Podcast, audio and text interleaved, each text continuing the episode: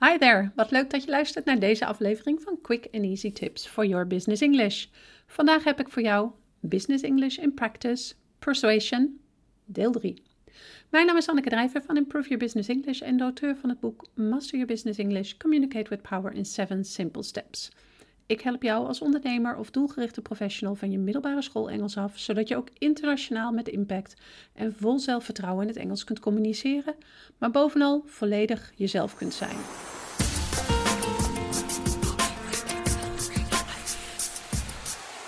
Dit is de derde podcast in de reeks van Business English in Practice Persuasion. In de vorige twee podcasts heb ik je uitgebreid verteld over de eerste drie stappen van de Monroe Sequence, een methode die bijdraagt aan het verbeteren van je overtuigingsskills.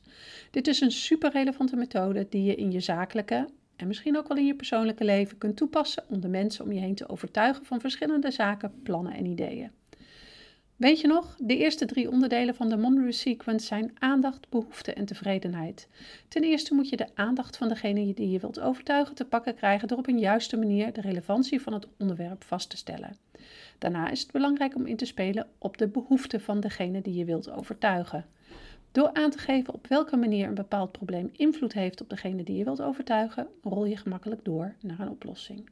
Die oplossing moet je vervolgens zo duidelijk mogelijk en met zoveel mogelijk details uitleggen. Zo vertel je op een logische manier hoe je de tevredenheid weer kunt bereiken. En nu, in deze podcast zijn we aangekomen bij de laatste twee stappen van de Monroe Sequence. Als het je gelukt is om met een duidelijke schets van een oplossing de tevredenheid te bereiken, is het tijd voor stap 4. Visualisatie. Op dit punt in je overtuiging zou degene die je wilt overtuigen aandachtig naar je moeten luisteren, het probleem moeten begrijpen en weten hoe je tot een oplossing zou kunnen komen. De volgende stap is visualisatie. Maar wat houdt dit precies in? Met visualisatie bedoel ik dat je degene die je wilt overtuigen uitlegt hoeveel beter de situatie wordt als de oplossing wordt toegepast op het probleem. Als dit probleem geen probleem meer is, hoe zou de situatie op kantoor tussen bepaalde collega's of ergens anders er dan uitzien? Schets dus een duidelijk en positief beeld van de situatie, zodat degene die je wilt overtuigen een relevante visualisatie heeft van de gewenste situatie nadat het probleem is opgelost. Hoe duidelijker je dit doet, hoe vanzelfsprekender het is dat je je baas of collega overtuigt van jouw plan van aanpak. Hierbij is het belangrijk dat je de focus legt op de voordelen. Een goede manier om dit te doen is door kort terug te koppelen naar de problemen die zouden kunnen ontstaan of er misschien al zijn wanneer jouw oplossing niet wordt toegepast. Op die manier schets je een helder contrast tussen de positieve voordelen van jouw plan van aanpak en de negatieve nadelen die zouden ontstaan als jouw idee niet wordt overgenomen. En nog even een korte kanttekening. Met deze stap bedoel ik dus geen visuele hulpmiddelen zoals een tabel of afbeelding. Het gaat hier nog echt om overtuiging met woorden.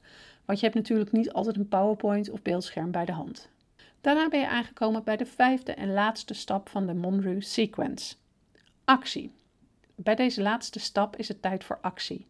Je bent bij het einde van je conclusie en als afsluiter wil je een blijvende indruk achterlaten.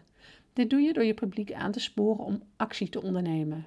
Niet over een tijdje, morgen of straks. Nee, het liefst nu. Overtuig je publiek dat het nu tijd is om het probleem op te lossen. En als het goed is, hoeft deze laatste stap helemaal niet zo lastig te zijn.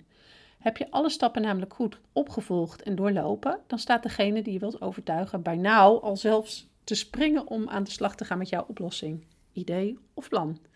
Let hierbij wel op dat het wederom belangrijk is dat je goed nadenkt wat degene die je moet overtuigen precies moet doen om de oplossing te helpen ondersteunen. Als het goed is, heb je dit al duidelijk uitgelegd bij de derde stap van de Monroe Sequence, tevredenheid. Zorg ervoor dat de taak die degene die je wilt overtuigen moet ondernemen simpel, gemakkelijk en onmiddellijk te doen is. Waarom dit zo belangrijk is? Als je alles al doordacht hebt, is de stap zoveel kleiner om het daadwerkelijk te doen voor degene die je wilt overtuigen. Moeten ze dit eerst zelf nog uitzoeken, dan kun je met zekerheid zeggen dat jouw overtuiging wordt afgekeurd of onderaan de to-do-stapel terechtkomt. Dit is ook het moment om wel iets als visueel hulpmiddel te gebruiken. Wat dacht je van een flyer met meer uitleg, meer informatie, of een link naar een bepaalde website, of een stappenplan dat naar de oplossing leidt? Door degene die je wilt overtuigen iets tastbaars te geven in de slotfase van je overtuiging, zorg je ervoor dat ze het probleem of de oplossing nogmaals herhalen. maar dan op een andere manier dan het enkel van jou te horen. Nu kunnen ze het zelf nog eens doornemen en zelf de eerste stap zetten om een oplossing te bereiken. In een reeks van drie podcasts heb ik je verteld over de Monroe Sequence. Na het krijgen van de aandacht ga je aan de slag met het probleem in kaart te brengen. Op die manier bereid je degene die je wilt overtuigen voor om akkoord te gaan met jouw oplossing, die je in de derde stap in detail uitlegt.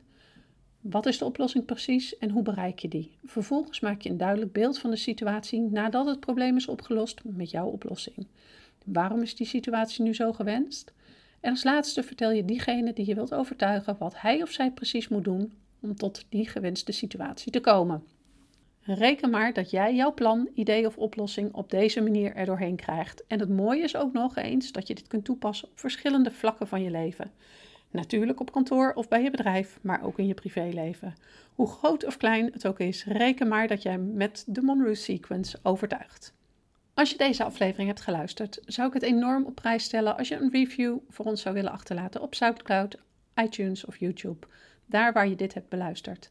Een reactie van jou helpt anderen namelijk weer om onze podcast te kunnen vinden en daarmee hun Engels te verbeteren. See you next time met quick and easy tips for your business English.